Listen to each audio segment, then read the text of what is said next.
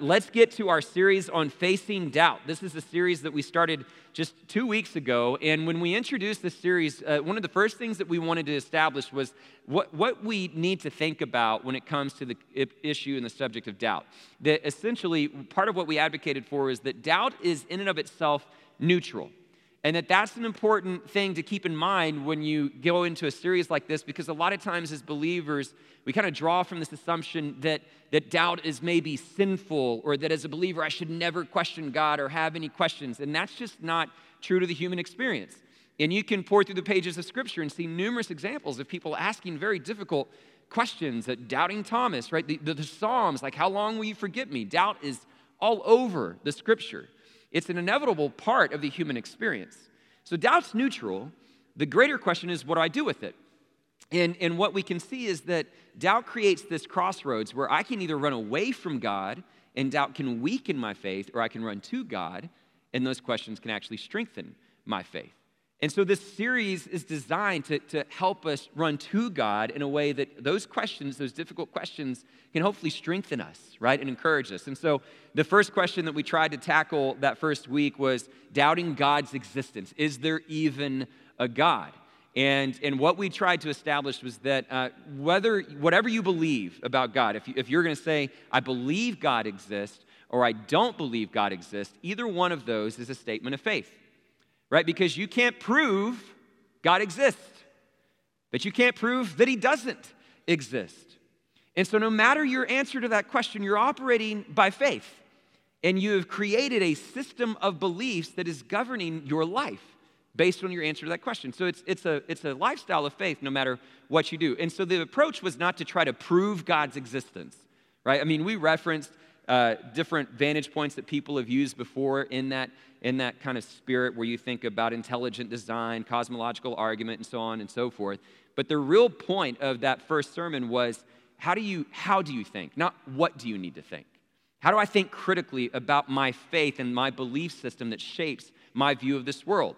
Uh, we referenced Timothy Keller's uh, Questioning Christianity podcast, where he gives some really helpful questions to, to think critically about our sets of beliefs. And just a quick review those questions were are, are, my beliefs consistent or do they contradict one another? Are those beliefs consistent with what I experience um, in life? Are, are those beliefs having to borrow from other sets of beliefs to try to make the world make sense? And then the fourth one can I embrace the conclusion of my beliefs?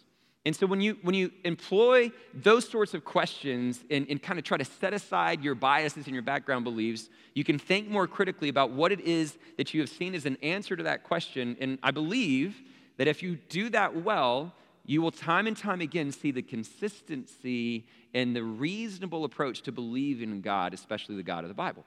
Right? But that was kind of the first approach. Last week, uh, we shifted gears to another question, and Sam Parrish did a phenomenal job filling in. Can you put your hands together for Sam? Uh, for those of you that were here to hear him. Sam did a great job of, of addressing the question of what do we do when we have doubt in ourselves, right? Uh, uh, Psalm 13 in particular, that feeling of how long, O Lord, will you forget me? Those moments where we feel unseen, uh, we can't find a sense of our worth or our value, and it feels like God isn't there. Um, and he did a phenomenal job of providing thoughtful and articulate interpretation of that text to walk us through it, to, to remind us of how community and one another can pull us out of those moments. Not, not to say that those questions just always go away, but that we can be reminded of his promises, both in the immediate present as well as the eternal promise of the future. So he did a phenomenal job of walking us through that. So we've, we've tackled two pretty big questions. Here's the question today uh, What do we do when we have doubt in God's church? And when I say that, I, I, kind of am referencing a couple of different ways that that tends to play itself out. Some folks would say, you know, I still believe in God, I'm still spiritual, I'm still a Christian, whatever, however they categorize themselves. I just don't believe in church, right? I don't need church, I don't want to go to church, whatever it is. I, it hasn't jeopardized my belief, but I really don't trust the church. Uh, but then there are others who, who really are going to take it a step further I'm going to say, I, I don't trust the church to the point that I don't trust the God that the church claims to believe in. Right? And, and so either one is, is pretty um, concerning, e- either way that you interpret this, but that's kind of the mindset that we want to address today is how does that happen? right? What, what contributes to that sort of questioning that leads you to either disengage from the community of faith altogether or even to the point where you would uh, disengage your faith in God as a whole. And, and so, probably the, the other way that we could talk about this, and I think what really drives doubt in the church is, is really church hurt, would be a phrase that we will kind of uh, rely upon this morning. There are numerous times where people have been wounded by the church, and the church has caused really significant pain in the lives of others. And, and that pain leads to significant questions and doubt that can be destructive. And, and so, what I want us to do to this morning is, is to first, uh, as quickly as we can, acknowledge specifically what we're talking about there with some examples from a cultural perspective, like the, the sort of examples of church hurt that we've seen before. Um, and, and then we're going to shift to a little bit of a biblical perspective to see what it is that we can find in the scripture to, to hopefully help us navigate our understanding of those things. And then at the end, we'll look at what the response needs to be. So when you think about just very quickly some examples of church hurt from a cu- cultural perspective, a, a lot of them happen in a very public arena, right? And, and, it's, and it's something that people see and hear. I, I was sitting there thinking about just in my lifetime, the numerous examples that I could draw upon where the church has failed and hurt people.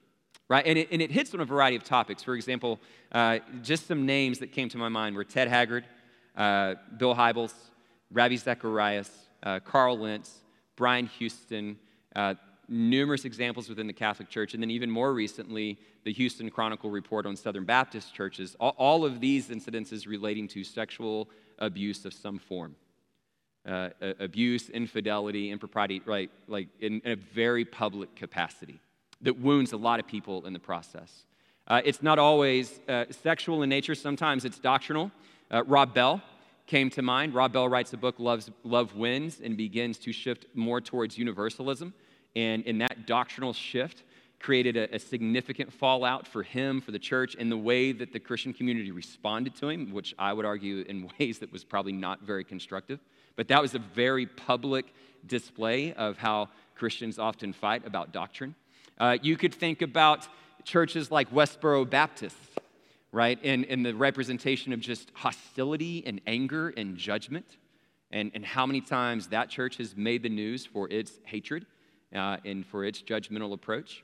Uh, probably the, the most popular one of recent notes would be the uh, incredible popularity of the podcast, The Rise and Fall of Mars Hill and in the tracking of that church in Seattle and Mark Driscoll and his leadership.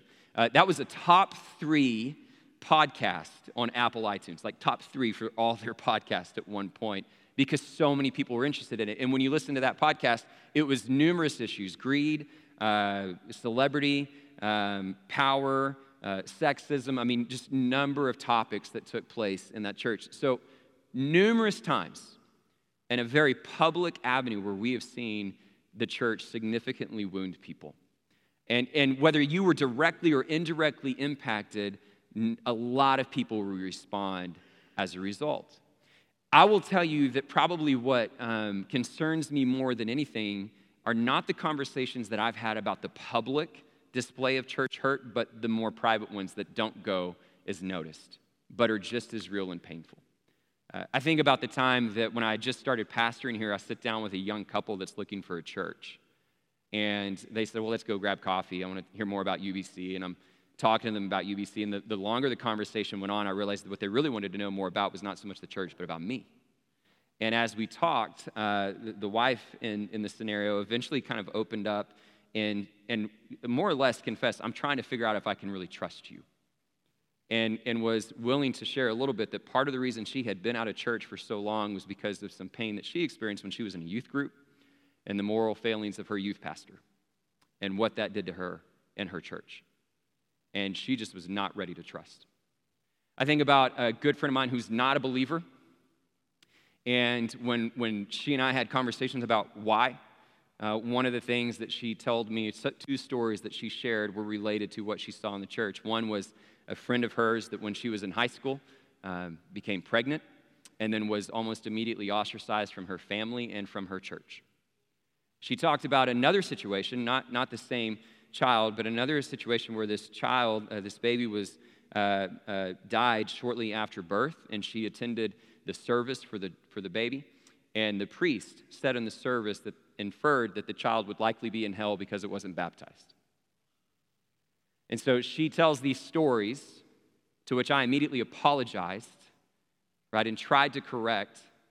But that's why she was like, I'm not interested. If that's what that is, I'm not interested. It's a long list of church hurt. Uh, the results, one statistic that I came across, there are a number of statistics that I could share with you this morning. I'll just give you this one. Uh, I think this was from Barna, that they estimate that around 66% of the, the generation that grows up in the church, by the time they get to 18 and, and get out of the house, uh, 66% of them will stop going to church. and, and there's a lot of reasons why. Some of it's because, well, I'm in college and I don't have to now, right? But, but they also asked them, what's the, what's the reason you stop? And one of the top five reasons is because for them, the church is a place of division, hypocrisy, and being judgmental.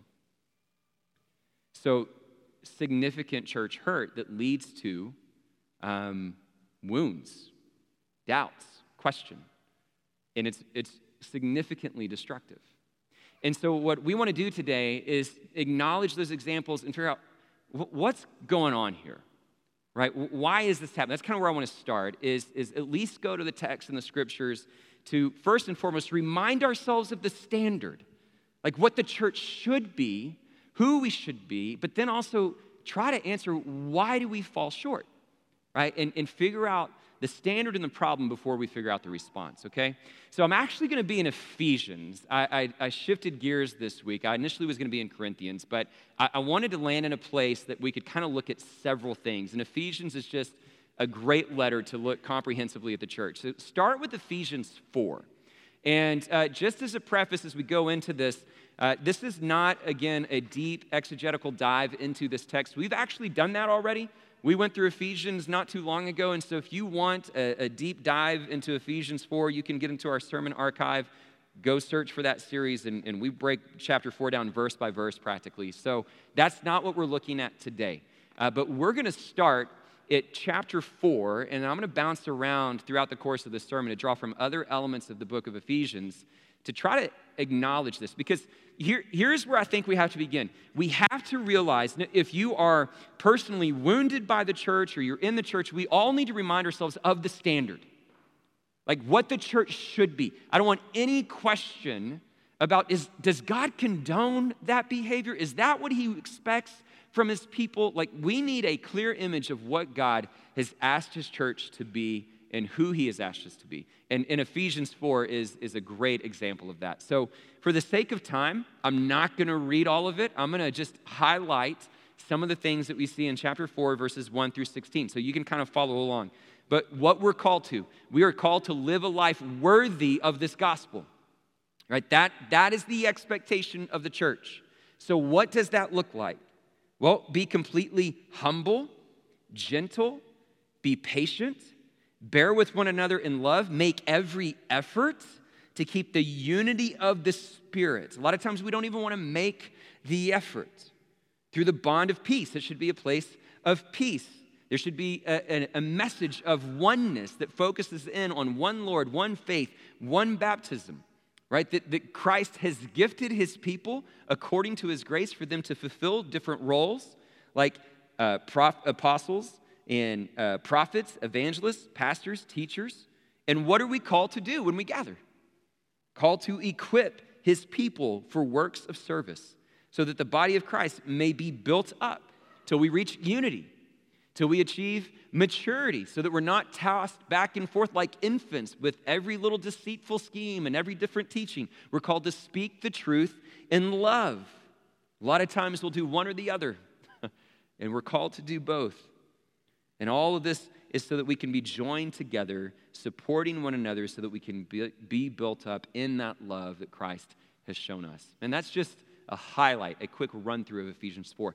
That's the standard, right? And yet, consistently, we fall short, right? We don't live up to this standard. And part of what I want us to see is that, yes, is that difficult? Absolutely. But it's not impossible.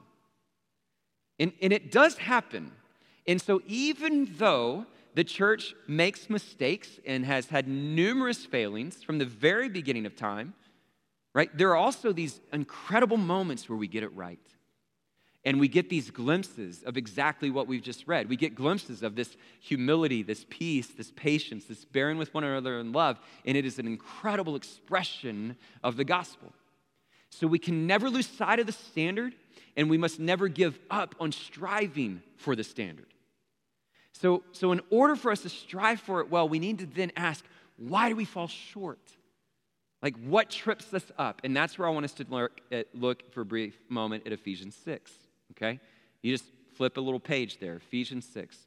Uh, here to me is a, is a simple way to understand why we fall short. I'm going to look at verse 10. Finally, be strong in the Lord and in his mighty power. We aren't.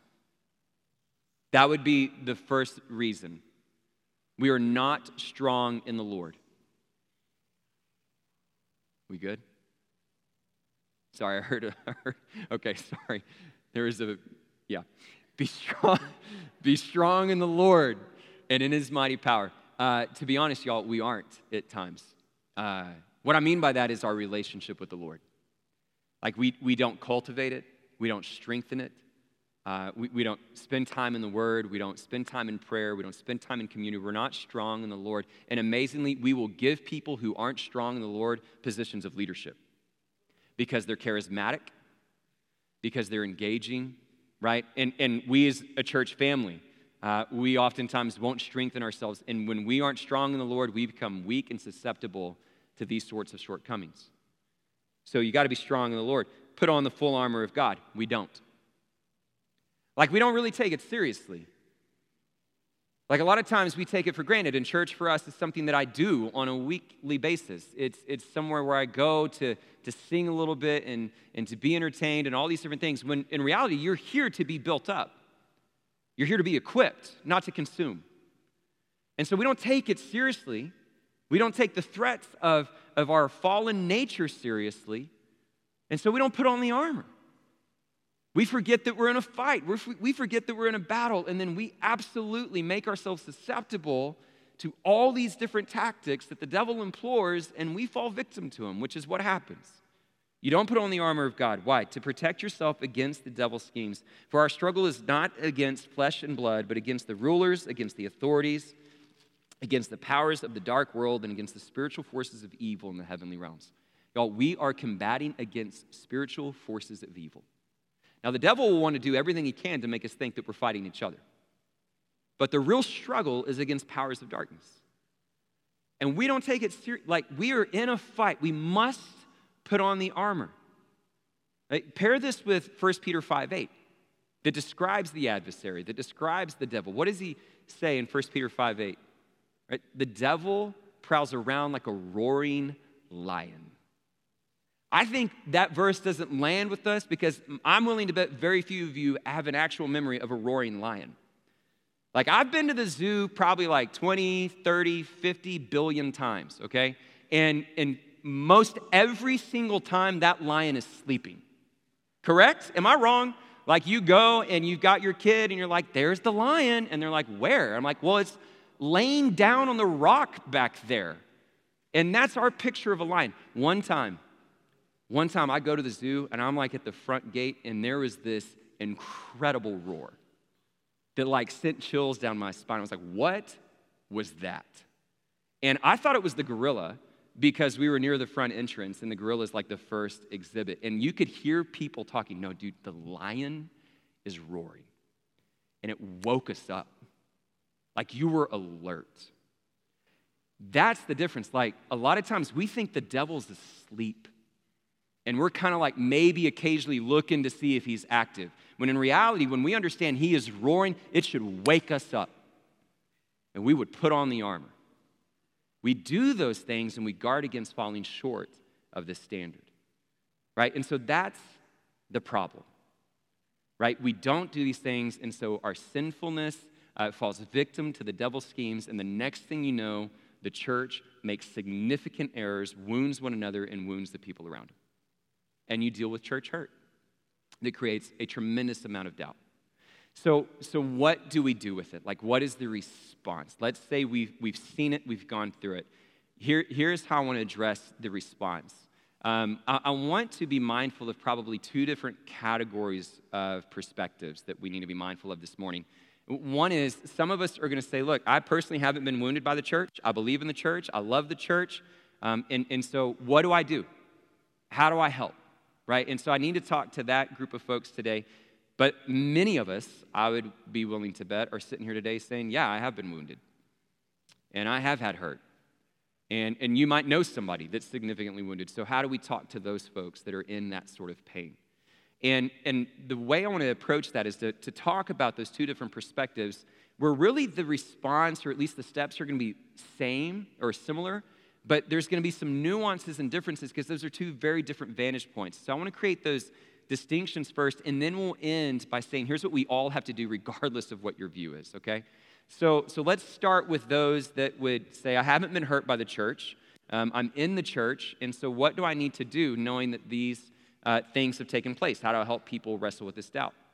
Um, the first thing that I would say is that uh, you have to acknowledge other people's pain. Like we have to acknowledge other people's pain. Uh, 1 Corinthians 12 tells us, as it's talking about the body of Christ, that when one part suffers, every part suffers with it. So, so we don't get to just create a bubble and say, well, UBC is different, right? Like when Westboro makes a mistake, when another fallen pastor makes a mistake or whatever, like when the church suffers, we suffer with it. So we have to own that. And, and when people are wounded and in pain, we need to acknowledge their pain. We must not disregard it and dismiss it and pretend like it's not a big deal. That would be like somebody showing up on your front door, beaten and bloody, and you say, Hey, good to see you. Come on in. You want some water? Like somebody shows up on your front door, beaten and bloody. What are you going to do? You're going to say, "Oh my goodness, what happened to you? Come in. Let me get some bandages. Let me get some bandage. Let me like, let me care for your wounds." That's the posture we have to assume.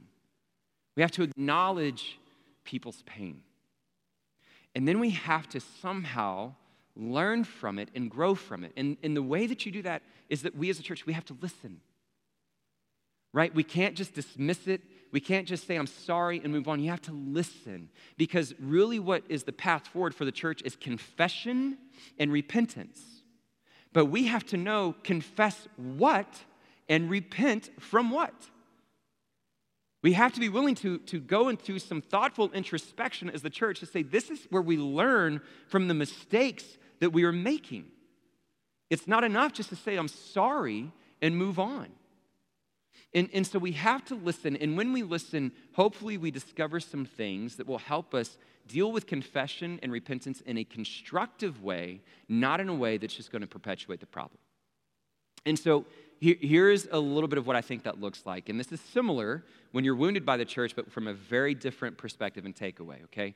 When you go through a season of introspection, to, to try to heal up from church hurt, especially if you're the church and trying to figure things out, here's what I think you're going to find. Uh, on some situations, you're going to find that it was just a mistake, right? Like, mistakes happen. There is no such thing as a perfect faith community. Doesn't matter what set of beliefs you subscribe to, none of them are perfect. So it could be that the pain that was inflicted was an honest mistake, right? You, you, you didn't, it wasn't intentional, it wasn't egregious, but it was hurtful. And, and there are times where we have to say, man, I made a mistake. We made a mistake, whatever it was, and we're going to look at that and see why that mistake was made, and we're going to learn from it, we're going to get better. Right? So mistakes happen, and we need to acknowledge that. But a lot of times, this sort of church hurt that we're talking about is much more egregious and is somewhat intentional and malicious. And that often comes from a, d- a deeper place that still needs to be evaluated. Uh, sometimes we hurt other people and cause church pain because we are wounded ourselves, right? And, and so this could be collectively or individually. So, like, maybe a church is just wounded and it just keeps wounding other people in the process. Maybe a church never healed from a church split or some infighting and the whole sheep biting sheep sort of culture and dynamic. And now, anytime somebody steps into the fold, they're going to get bitten as well because there are these wounds that a church congregation hasn't healed from. Sometimes people in leadership, fallen pastors, fallen deacons, whatever they may be, they, they are doing certain things because they themselves are wounded. Right? It's the whole idea of hurt people, hurt people. And so, a lot of times, we need to do a deep dive to say, Did I cause this pain? Did we cause this pain? Because we're broken and still wounded from something pretty traumatic ourselves. And until we deal with that, we're not ever going to be a place where we can healthily love others. So, we need to evaluate is there a wound? The other thing that we might find is not necessarily a mistake, maybe not a wound, but an idol. Right? An idol is where we lose focus. An idol is where we go, okay, this is what really we're after. We're about numbers, we're about budget dollars, we're about popularity, we're about a certain culture, we're about whatever it is, and we have an agenda and we're going to do whatever we can to achieve it. This is where you get the mentality of get on the bus or get run over by the bus. Right? And, and that happens all the time. And the church loses its focus, and that's where corruption, deceit, manipulation, all those things settle in because you have an idol. So, a church and church leadership has to think very critically was this a mistake? Was this a wound? Was it an idol? Right? That's the first process. Now, let me, let me pivot to those that have been wounded by the church and walk through a similar journey before we see how we all need to respond in a very similar way. So, if you are here today and you have been wounded, you're in the middle of pain, or you know someone that is, uh, here's what I would recommend. First and foremost, you have to identify if you're in a toxic environment and, and if you are, you need to remove yourself from it. Or like some of the things that we referenced there and that list of, of offenses from the church are very toxic, unhealthy, abusive environments. And, and you should not be in an abusive situation or environment. You need to be able to identify that and remove yourself from it. Sadly, there are numerous churches and church leaders that have created a toxic environment. So you got to be able to identify it, right? Because a lot of times what will happen is we get tripped or trapped and tricked into thinking I should stay, right? Because we'll be manipulated. We'll, we'll have people spiritually uh, misuse scripture and, and coerce people to stay in an environment that is not healthy. And so you've got to be able to recognize, man, this is toxic. Here, here are some ways to identify a toxic, unhealthy environment lack of accountability from the leadership, lack of transparency from the leadership, um, uh, uh, unrepentant leaders, an unrepentant congregation, a culture that, that promotes fear more than joy, right? Where you come to church and it's hard to hear the good news because it just doesn't seem good because all the conversations are about hell, fire, and brimstone or anything else judgmental and negative. Rather, you got to find these things. a church that doesn't teach the scripture, right? That it can just doctrinally go wherever it wants to. That allows you to, to avoid any sort of accountability to the text. You got to look for those warning signs. And when you see those things, you've got to remove yourself from a toxic environment. And, and then once you do, uh, you've got to give yourself space to heal. If you've been wounded, man, that healing process can take time. A lot of times it's going to require professionals that can help you walk through it. Um, a lot of times it might require a break from the church. Don't give up on her, but you might need a break. Right, but you got to create an atmosphere where you remove yourself from the toxicity and then give yourself a chance to heal. Okay? So that's kind of the first step in, in my estimation. Now, then you also have got to go through kind of a, an introspection process. Now, I want to be very careful with how I say this because if, if you're a victim of like significant abuse of any capacity, um, you are not at fault. Can I say that very clearly? Like, I am in no way trying to insinuate that if you were a recipient of that kind of toxic, abusive environment, that you're to blame. Okay? That is not something you should ever fall victim to.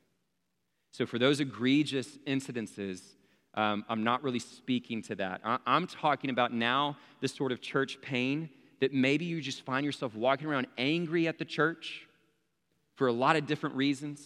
Maybe there was some direct, indirect things. And, and you've got to figure out why do I have this anger? Why do I have this frustration? Why do I have this doubt? And, and it's not direct correlation to some sort of abuse. Okay, does that make sense? I'm, I'm kind of shifting gears to a lesser extent to where that pain can come from. When you're in that situation, I think you've got to ask yourself the same sort of questions. Hey, did I just make a mistake? Like, did I contribute to this? Did, Did I say something that was catalytic or instigated this reaction? Did I help sow seeds of division or animosity or what? Like, like there's got to be some self accountability there and introspection. Did I make a mistake? Was it intentional, unintentional? Am I wounded? Right? Like, is the reason I'm so distrusting of the church because I have a deeper wound I've never dealt with? I was listening to a podcast this week on this subject, and this one lady was talking about her first experience of being wounded by the church. And I thought this was very telling because she said this pastor came forward and he had all these moral failings and it was just terrible stuff. And she said, and the minute I heard, my first thought was, here's one more man I can't trust in my life. And she referenced the fallout from her father who had left her when she was young. So that doesn't justify the actions of the pastor, but what that reveals is there's multiple layers of hurt there. Right? There's a deeper wound, and if she's ever going to trust the church, she's going to have to deal with that deep wound as well. So is your frustration, is your pain, is it coming from a deeper wound? The third one you got to ask, is there an idol? Like, am I just angry at the church because, quite frankly, there's an idol that I really care about? And if that idol isn't supported and worshiped and, and advocated for, then I'm going to make everybody else know that I don't trust them because they don't support what I support. If I can be honest, I typically see this most frequently in today's culture related to politics. I'm I'm gonna have this idol of a political ideology. And if my church doesn't support it, then by golly, they're the reason everything's wrong in the world. Right? Are you holding so tightly to an agenda, to a viewpoint, or something that really is an idol? And you're using it to justify your hatred towards the church. The point is this, y'all. No matter where you are, it's gonna have to require thoughtful introspection if we're gonna heal and work together. So you've got to walk through those, those steps regardless of how you've experienced any level of church pain. Now, once we've done that, or as we've done that, here's what we all have to do, regardless of where you fall in this scenario. Here's what we all have to do um, you can't lose sight of Jesus. That's the most important piece in this whole discussion. You cannot lose sight of Jesus. It is a terrible trade off to turn your back on the Savior of the world because of the shortcomings of individuals. Right? And, and quite honestly, it doesn't really make sense. Uh, another podcast that was uh, recommended to me from a staff member uh, included an interview from Philip Yancey, who uh, has gone through his own uh, experience of church hurt from when he was younger.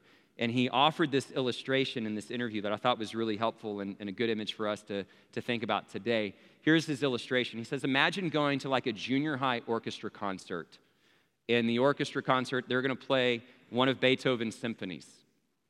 And because it's a junior high orchestra concert, like there's going to be some notes that are missed. There are going to be some parts that are a little cringeworthy and not great. So imagine walking out of that concert going, Beethoven is terrible. He does not know anything about music. I'm never going to listen and respect Beethoven again. Like, that doesn't make sense. And I would take it a step further, right? Like, what person is going to go to a junior high concert and be like, I can't believe y'all didn't play Beethoven perfectly?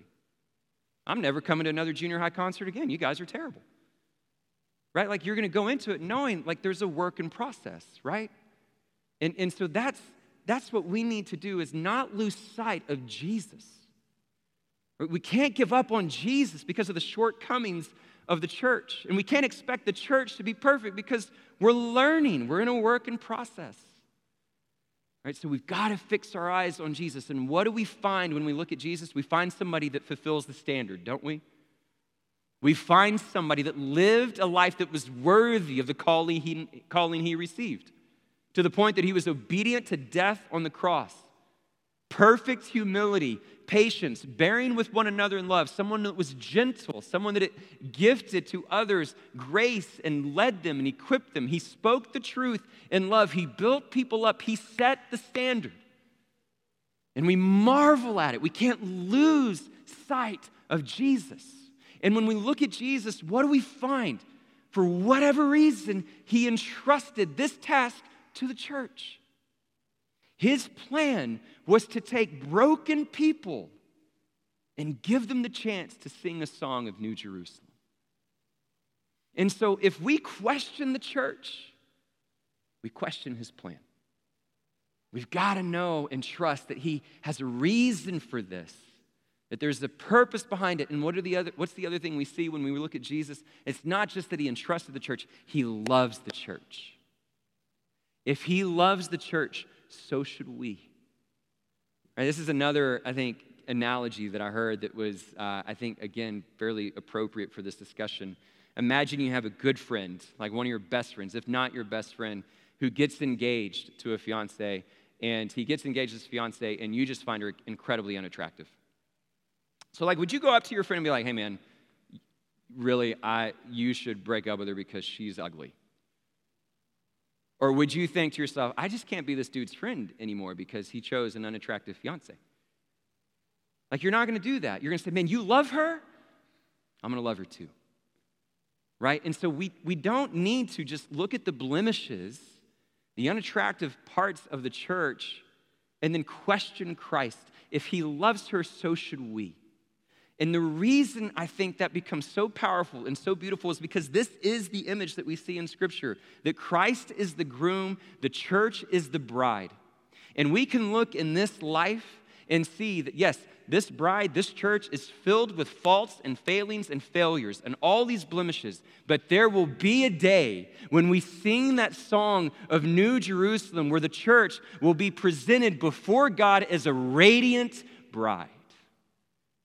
And we will marvel at how he took all those faults and those failings and he transformed them into glory. and so we should love the church.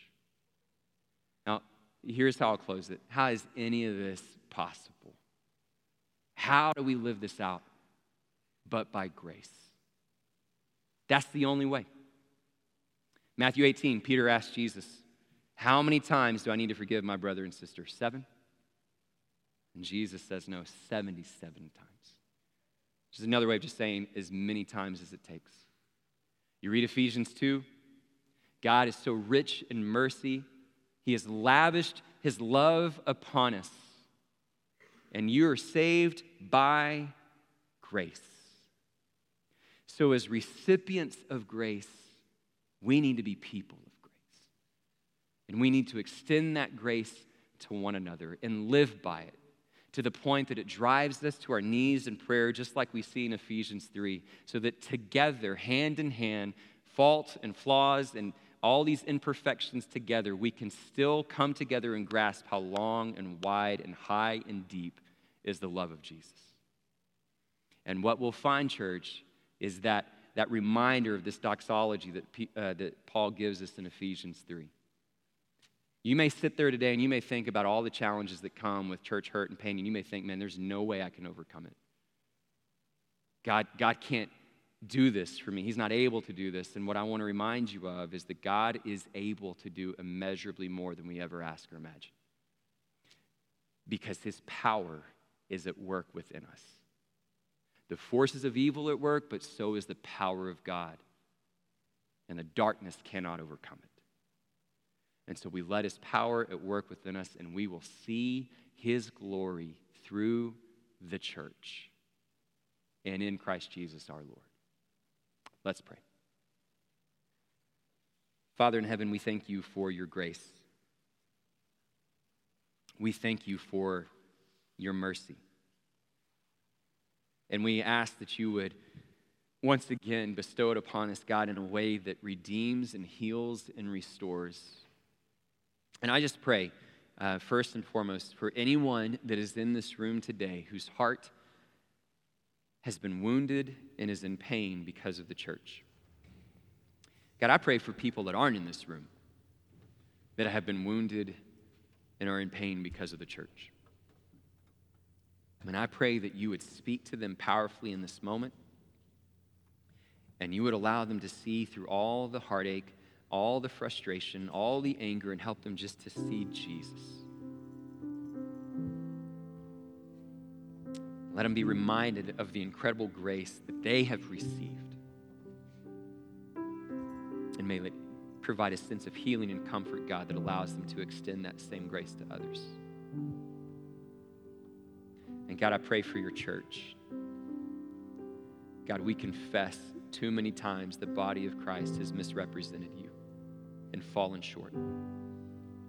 Give us the eyes to see as you see, that we can confess and repent in a way that brings healing and brings change, so that once again, God, we can see your power at work within us.